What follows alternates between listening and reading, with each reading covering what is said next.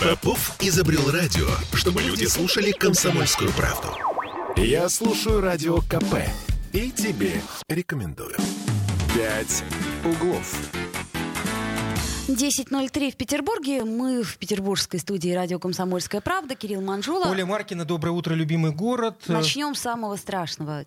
Против чиновников Смольного возбудили уголовное дело из-за подготовки к сносу исторических зданий. Это не шутка. Это не шутка, Абсолютно. да. Сотрудники Следственного комитета провели э, расследование, так это назовем, и, выяс... и выяснили, что, оказывается, не, э, не, не называемые или еще не выясненные сотрудники, ну, фактически подделывали документы с тем, чтобы э, менять дату э, постройки дома, Да, чтобы ну- ее можно было сносить, так я понимаю. Насколько я поняла, да. Но в ГИОП не поняли смысл предъявленных А СК претензий об изменении дат постройки зданий. У нас на связи депутат Законодательного собрания Борис Вишневский. Борис Лазаревич, доброе утро. Доброе утро, Здравствуйте. здравствуйте. Мы точно знаем, что вы сможете... прямо из зала заседания Вот. Мариинского дворца. Прямо из зала заседания расскажите нам, что вообще произошло и почему ГИОП не понимает смысл претензий. Может быть, действительно не к тем? Очень удивительно, что он не понимает, он все понимает, он валяет дурака. Значит, э, месяц назад в этом зале, 27 апреля, был отчет губернатора. Я задавал ему ровно те вопросы, на которые сейчас обратил внимание Следственный комитет. Почему ГИОП поддерживает фальсификацию годов постройки исторических зданий, что позволяет объявить их неисторическими и снести. И приводил примеры ровно тех объектов, которые сейчас указаны в пресс-релизе Следственного комитета. Манеж Филянского полка, дом Лапина, Баня Якимова и Василиостровский винный городок. Губернатор перевел ответ на главу ХГИОП Сергея Макарова. Ответ был в стиле «Вы все врете». Все неправда. Нет никакого манежа. В судах все законно. Мы действуем законно. Вообще мы главные защитники памяти. Теперь выясняется, что с той же точки зрения, что я, придерживается Следственный комитет, возбуждающий уголовное дело. Э, При этом, когда ГИОП говорит, что они не понимают сути претензий, это неправда, потому что в десятках судебных процессах, в которых участвую в том числе и я, э, представители ГИОП отчаянно борются с нами, доказывая, что фальсифицированные годы постройки исторических зданий, они якобы правильные, и что все у них законно. Мы выигрываем часть этих судов, какие-то проигрываем, но говорить о том, что ничего не знают, не знают сути претензий, невозможно. Я очень надеюсь, что все-таки сейчас это будет доведено до конца и будет прекращена порочная практика, из-за которой мы просто теряем исторические здания. Э, Борис Лазаревич, вот если отталкиваться от того, что сказал КГИОП, э, а мы не отвечаем за включение исторических зданий в границы территории объектов культурного наследия. А кто за это отвечает в таком случае? Возникает вопрос. Послушайте, это, это все абсолютно неправда, то, что они говорят. Значит, исторические здания – это те, кто построены до 1917 года. И они подлежат охране, их нельзя сносить, можно только там демонтировать аварийные конструкции, ну, с внешнего облика. Юристы ГИОП в судах, где мы доказываем, что годы постройки подделаны, они выступают против нас. Говорят, что нет, все правильно. Скажем, манеж Филянского полка, построенный в 1854 году, был объявлен построенным в 1938. Ну Вот как в этом это? суть. Как только здание объявляется им так вот, я говорю ГИОПу, как только вы мне скажете, какие в 1938 году в Ленинграде были полки Лейбгвардии, я с вами тут же соглашусь. Они на твоем глазу объясняют что никакого манежа нет. Нет манежа, и все. Борис Лазаревич, а И манеж уже снесен, понимаете, что ужасно. Да. Здесь Да, не это мы знаем. спор. э, Борис Лазаревич, а вот как, как вам кажется, перспективы вот всего этого уголовного дела, которое возбудил Следственный комитет, они есть? Мне бы, мне бы хотелось, чтобы они были. Я не кровожаден и не жажду крови, но я хочу, чтобы были реально наказаны те, кто поддерживает фальсификацию исторических зданий фактически в интересах инвесторов. Это же инвесторам надо снести здание, объявив его неисторическим, чтобы построить какой-нибудь жилой комплекс или бизнес-центр и заработать большие бабки. Простите за бедность речи. ГИОП выступает как защитник инвесторов, их адвокат, а не как защитник памятников. Что абсолютно неприемлемо с моей точки зрения. Хорошо, мы будем надеяться, Будем следить. да, будем надеяться, Да, что это надеюсь. все дело не похоронят. Я имею в виду все это самое уголовное дело. Спасибо вам большое, Я что уделили нам время. надеюсь. Спасибо. Хорошего Спасибо. вам Спасибо. заседания. Спасибо. Спасибо, большое. Да, спасибо. Это был Борис Вишневский, депутат Законодательного собрания Санкт-Петербурга. Да, А, я напомню, что уже там здания какие-то снесены, по поводу которых э, сейчас Следственный комитет ведет э, Разрушенный манеж да. гвардии финляндского полка и частично разрушенные торговые бани Якимовые. Но я еще напомню, что дом Лапина тоже оказался в списке, который направили в Следственный комитет активисты. Ну, я все-таки для чистоты, э, что называется, эксперимента э, процитирую ответ КГИОП на все это дело, э, что заявили в КГИОП. Цитирую. КГИОП не может понять смысл предъявляемых претензий, поскольку не является органом, уполномоченным на определение или изменение дат постройки зданий, и это уже много лет подчеркивается, в том числе в СМИ. Это я процитировал ответ КГИОП, который распространили в СМИ на информацию об возбуждении, о возбуждении уголовного дела Э, Следственным комитетом э, Российской Федерации. Очень интересная ситуация. А, ситуация не новая для нас, да, ситуация и для Москвы не новая. То есть вот такая вот а, замкнутая какая-то круговая порука, и совершенно непонятно, а, кто в ней э, прав, кто виноват. Но самое интересное, что уже здания-то снесены некоторые. То есть, ну, даже если ну, смотри, во-первых, э, удивительно то, что вообще этот вопрос э, вновь, я имею в виду вопрос градозащиты, который вроде бы был в городе, ну, так или иначе утрясен. Как-то вот подуспокоились и нашли какой-то компромисс между интересами застройки интересами сохранения исторических памятников и перестали уж так явно и в лоб будем говорить, безобразничать. И тут на тебе опять вот э, возобновляется, и непонятно, к чему это в результате приведет, и почему вообще все это возникло. Кстати, 655-5005, э, у нас есть звонок. Здравствуйте. Добрый день, Александр. Да, Александр, да, Ну, тут все тривиально. Значит, это 327 статья Уголовного кодекса Российской Федерации «Подделка документов». Это серьезная статья. По ней, кстати, э, немного. Сейчас нужно все управляющие компании судить сразу. Оптом можно. Вот, просто вот так всех, всех сгрести и засудить. Потому что по всему городу сейчас идут Вы имеете собрание, протокол. собрание жильцов? Да, подделки протокола общих собраний собственников. Uh-huh. Да. Но здесь дело не только в этом. Тут в этих вещах участвует там не только ГИОП и какой-то неозначенный чиновник Смольного. В этих делах участвует МЧС. Вот во ВНИИБе, например, там бомбоубежище, его сняли э, незаконно с, э, вообще с, с учета, государственного учета. Это государственный режимный объект. И в итоге собственник приобрел здание Э, за 5 миллионов рублей. Э, государственный пакет акций куда-то исчез. Вот до сих пор уже полгода в Следственном управлении Выборгского района лежит дело, которое не расследуется. Градозащитники обратились в Генеральную прокуратуру и в Следственный комитет уже в Москву вынуждены обратиться, потому что э, прокуратура района Э, уже один раз наказала за непроведение следствия. Вот. Но следствие все равно не ведется, потому что понятно, что там задействованы и работники МЧС, и многие-многие, потому что тут же собственник Александр... перепродал застройщику за 500 миллионов рублей. Александр, тут скажите, пожалуйста, сразу. если вот да. смотреть на это дело с возбуждением уголовного дела, простите, тавтологию, вот в данном, в данном аспекте, как вам кажется, доведут до конца? Нет, потому что ровно год назад э, мы лично все слышали, как Следственный комитет направил сюда группу э, работников следственных на Садовой улице в офисе. Два года было установлено э, записывающие камеры, которые засняли, как взятки даются у военных строителей. И после этого мы лично слышали, как в прямом эфире один исследователь заявил, сюда должна к нам с повинной выстраиваться очередь этих самых военных строителей, потому что с ними уже все ясно, документы есть. Вот прошел год.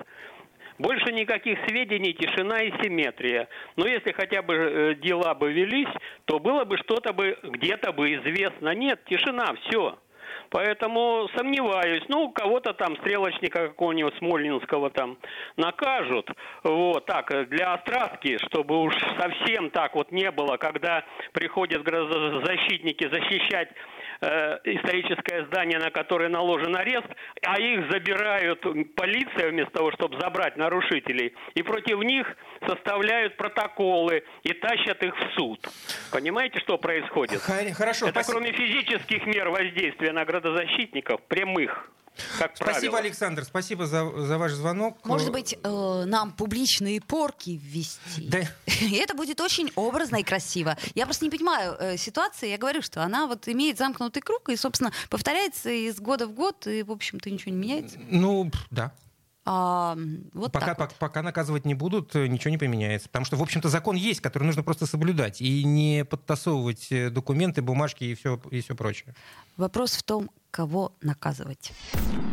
Я слушаю Радио КП, потому что здесь самые осведомленные эксперты. И тебе рекомендую. «Пять углов».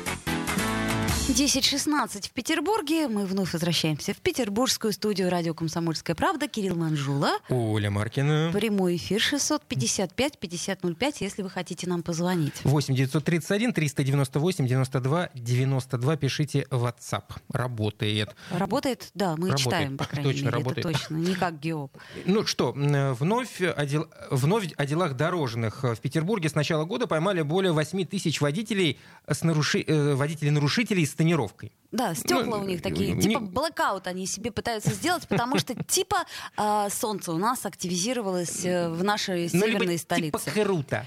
Ну, типа, да, типа можно делать, что хочешь. А, Дмитрий Попов, наш автоэксперт, Эксперт. у нас на связи. Дмитрий, доброе утро. Дмитрий, здравствуйте. Доброе утро. А, э, скажите, вот э, в госавтоинспекции напомнили, что чрезмерная тонировка значительно ухудшает обзор и может стать причиной повышенной аварийности на дорогах.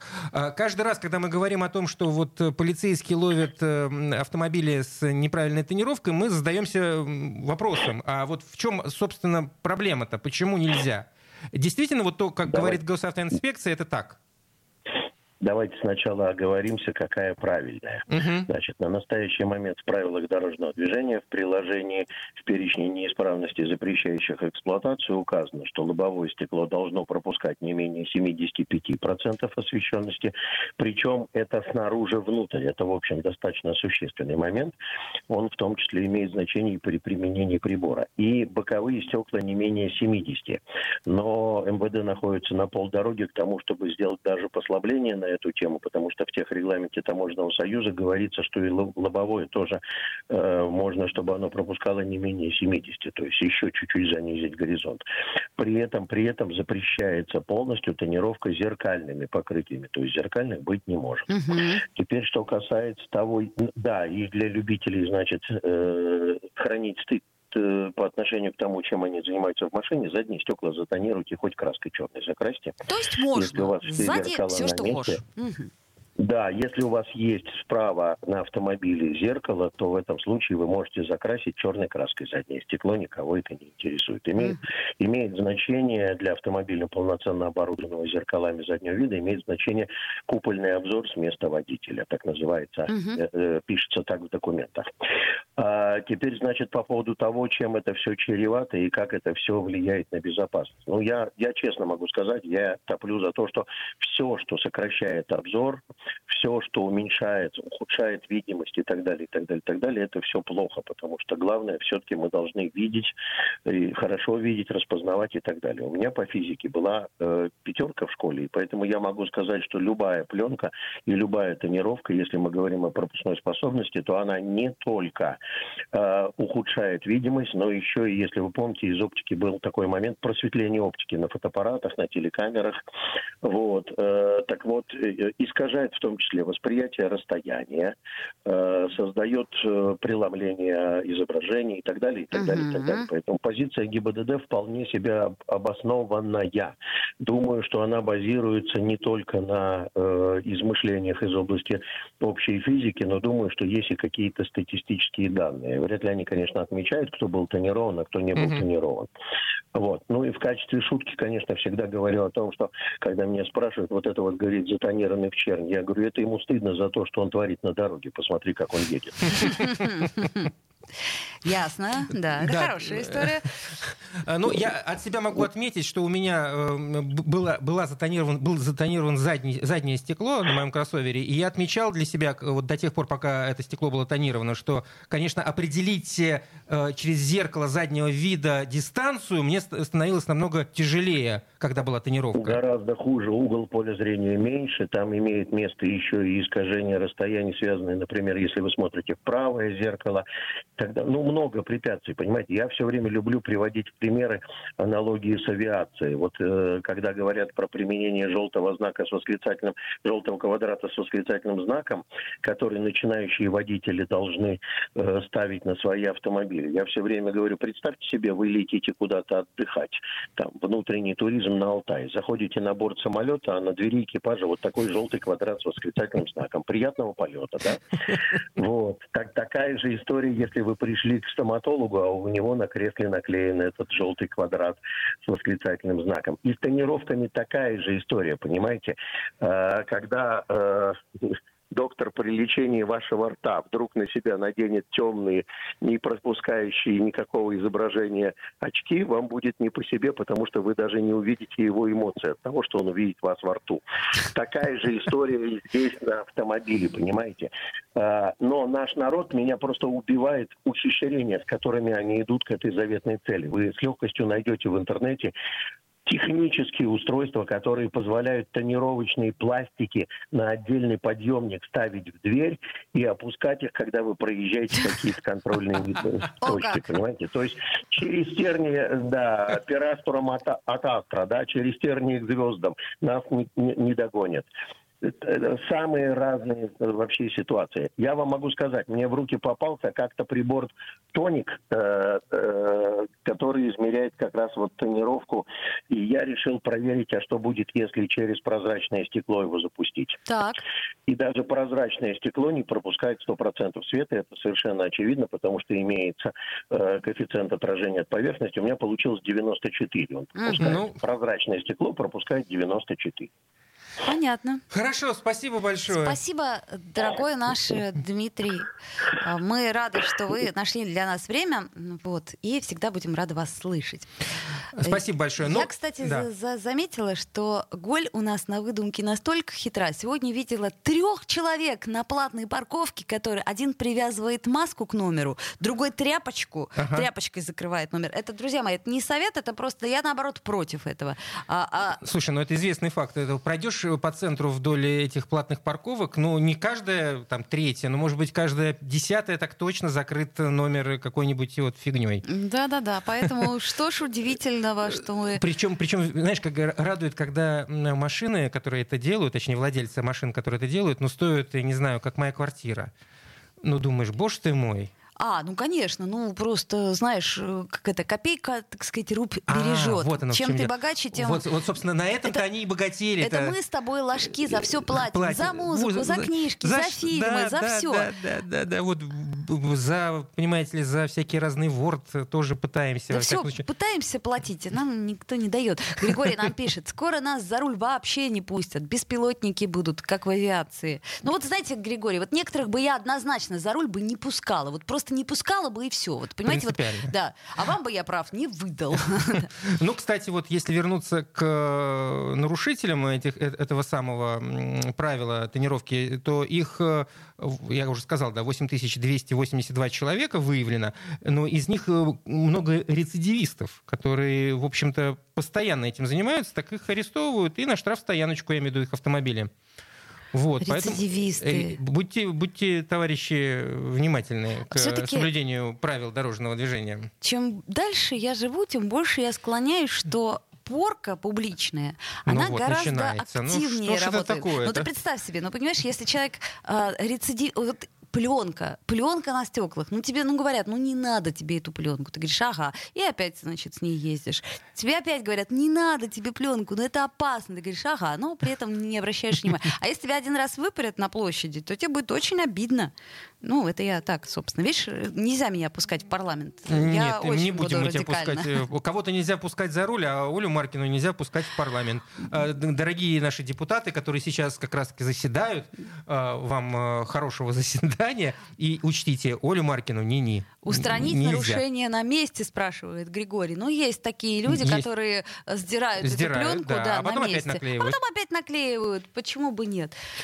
Э, Ой. Ладно, отдохнем. Отдохнем. Попов изобрел радио, чтобы люди слушали комсомольскую правду. Я слушаю радио КП и тебе рекомендую. «Пять углов». 10.33 в Петербурге. Что а, это было? Э, это лето настало. А, мы забыли как, как раз самое главное сказать. Сегодня же 1 июня, друзья сегодня... мои. Мы да. поздравляем вас. Наконец-то сменились времена года.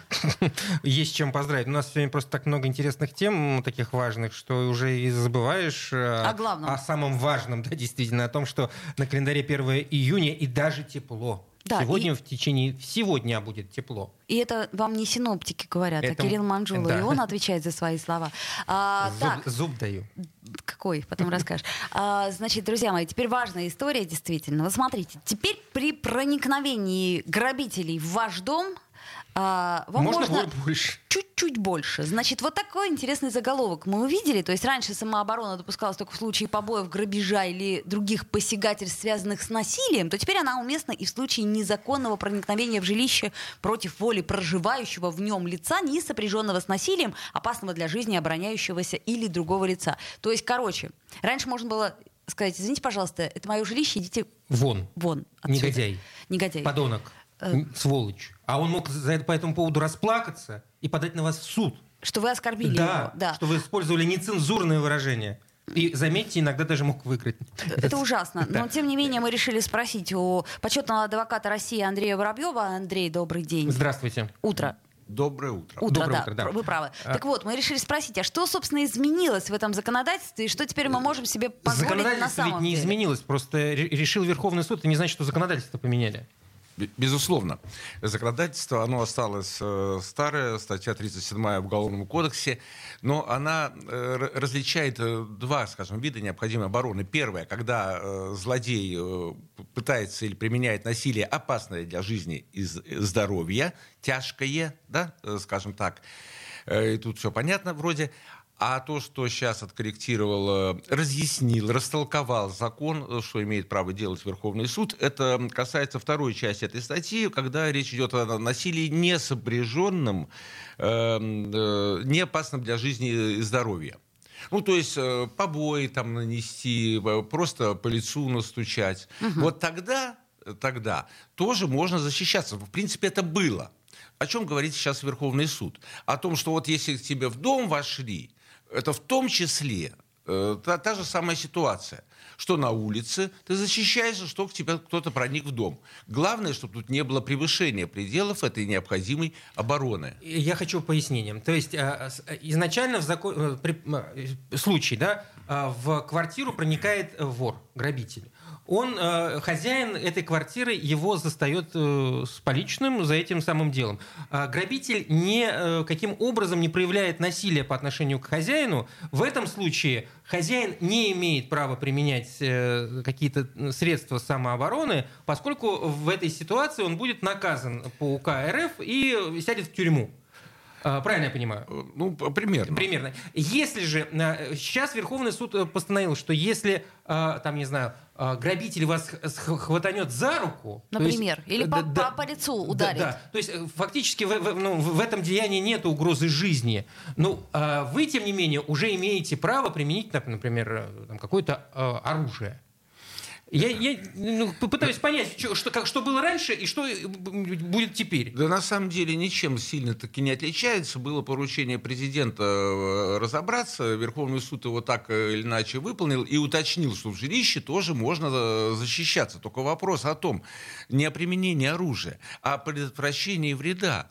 То, то есть э, хозяин может вытолкать э, этого грабителя Ой, спасибо. из дома, да. Вообще. Э, В принципе, нанести ему какие-то побои определенные. Если грабитель при этом э, не не становится разбойником, не хватает нож, там, предположим, и не угрожает, что сейчас тебя зарежу. Если ты там не идешь. Вот тут хозяин может там схватить, схватить все, что угодно. Там, э, Но первым делом надо хватать э, э, телефон и снимать все это на видео, чтобы были доказательства, что товарищ грабитель достал, так сказать, орудие э, грабительства и, значит, э, угрожает. ска- Скажите мне, а что сейчас по закону может предпринять э, честный гражданин, законопослушный, для защиты собственного жилища, для защиты, э, ну вот как бы от, от грабежа, от, от, от- воров? Он может причинить вред э, ну, ну, нападающему, грабителю вот этому, или, э, не дай бог, разбойнику.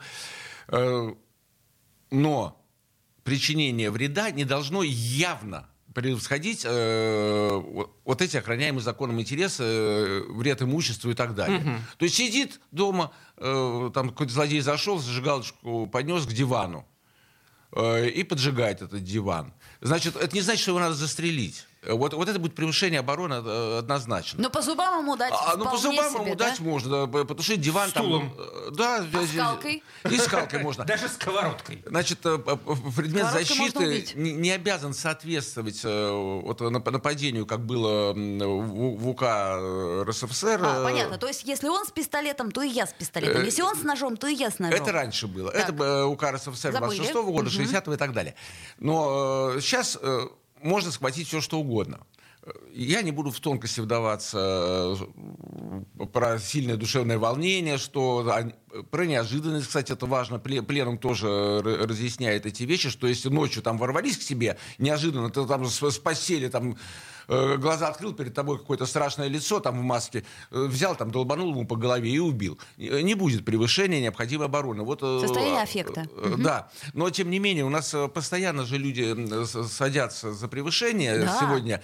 Это вопрос даже не о законе, а правоприменительной практике. Как наши судьи на уровне там, своего революционного правосоздания толкуют закон. И, например, только в 2021 году за убийство при превышении необходимой об- обороны было осуждено 248 человек по всей России. И только один был оправдан, и э, в отношении 24 человек прекращены дела. А за тяжкий вред здоровью было э, осуждено по России 412 человек при превышении При необходимой превышении, оборо- обороны. И ни одного не оправдали. Э, Здесь э, так или иначе пленум пытается э, с- снивелировать вот эту правоприменительную практику, разъяснить судам, что надо внимательнее относиться, что действует презумпция невиновности. У нас же было куча случаев, даже известных, сестры Хачатурян там Да, э, да, Да, были. да, да, да. Э, женщина, которая таксист напал, она его там э, пилочкой для ногтей или каким-то там мелким ножичком ткнула, он э, Э, э, истек кровью. э, истек кровью, да, ее причем осудили, потом приговор отменили, но тем не менее, вот э, опять же, это правоприменительная практика, хотя казалось бы все, достаточно Логично, очевидно, да. конечно. А здесь на каком этапе? Здесь на этапе уже су- судебного разбирательства, то есть суда происходит вот этот вот э, сдвиг, э, или же на, на- на, в процессе следствия? Э, Вообще это должно быть, конечно, в- процессе следствия, но у нас проблема вот в чем. Опять же, по всей России, что у нас абсолютное количество приговоров, они обвинительные иду- идут, в отличие от ряда других стран. Э, Соответственно, если дело возбудили, для следователя по отчетности его надо довести до суда. Вот тогда он себе, э, как говорилось Галочку. раньше, палку срубит, да, галочку поставит. Если дело попало в суд, значит, его надо, по идее, осудить. У нас крайне редко э, идут оправдательные приговоры, поэтому в этом проблема. И против этого э, так неким образом вот высказывается в данном случае Верховный суд. Он говорит судьям внимательно, там исправляйте там, какие-то недоработки или более-менее объективные ошибки следствия от которых они не застрахованы. Если у него дело до суда не дойдет, э, это и брак в его работе, в общем, рассчитывается. У него показатели падают. Ужас. Э, Поэтому и с этим борется уже бог знает сколько лет, но до конца бороться не могут. И, и судам говорится сегодня, ребята, смотрите, все-таки презумпцию невиновности никто не отменял. Конечно. Э, Но, но с другой стороны, а у нас и Конституцию нашу никто не отменял еще, еще с далеких советских времен, где сказано, что каждый считается невиновным, пока его вина не будет доказана, вступившего в силу решением суда. Э, Это, это не, здесь тут не пленум. Это у нас закон есть, вопрос, как его применять. Может, у нас самая, кстати, красивая конституция была 77 года. Э, Самая демократичная, которую можно было придумать. Или одна из При- самых. при- придумывать мы умеем. Да, вопрос, как Применить. реализовать, как применить. Гладко было на бумаге. Закон И- что дышло, как и, и- и- и здесь правоприменительная практика работает именно вот по, по такой системе, или работала до последнего времени, когда были случаи осуждения за превышение пределов необходимой обороны. А на самом деле э, надо было бы очень подумать э, именно с точки зрения вот этого обвиняемого или гражданина, который применил это право. Слушайте, у нас буквально минута остается. Э, Смотрите, еще есть такая новость. За неправильное спасение птенцов Смольный пригрозил петербуржцам административками. То есть птенцы — это собственность государства. Их, оказывается, нельзя неправильно спасать. Это вообще ужас, какой-то Вот. бред. А если все-таки есть какие-то сомнения, то надо звонить в первую очередь даже, как это сказать, в мобильную экологическую дежурную службу. В Вот. общем, кто-то спас вороненка, э, наши коллеги с Фонтанки спасли Да. вороненка, и Жалко в результате чуть не было. получили штраф в тысячу рублей, потому как, оказывается, это собственность государства, и трогать его не-не-не. Ну, знаете, мне вспоминается одно, что страшный не просто дурак, а дурак с инициативой. И чувство революционного правосознания отдельных наших чиновников, оно у меня вызывало всегда глубокое восхищение. Значит, статья 8.37 КАПРА наказывает за нарушение э, правил охоты, рыболовства и так далее, и других э, видов пользования объектами животного мира. Закон, соответствующий о животном мире, говор, э, называет, какие виды пользования есть. Это охота, рыбалка и так далее. Но спасение, э, сострадание там, как, живому существу, это не, пользование ни в какой мере. Что за бред такой несут, товарищи? Вы находите, у вас, э, Оля, вот плачет под дверями котенок. Значит, ваша задача, судя с чиновничьей логики, позвонить в этот комитет по природопользованию Петербурга, бред сивой кобылы, вызвать э, спаса, э, их котенку. Кстати, у них нету полномочий оказывать государственные услуги в этой сфере. Нету в положении комитете этого. Значит, собаку, не дай бог, на дороге там лапы э, отдавила машины. Но это собственность государства. И что? А котенок бесхозный, чья собственность? Я, я интересуюсь, крысы вот эти вот, которые бегают в моем... Крысы, крысы, комитет по природопользованию. Я слушаю «Комсомольскую правду», потому что «Радио КП» — это корреспонденты в 400 городах России. От Южно-Сахалинска до Калининграда. Я слушаю «Радио КП» и тебе рекомендую.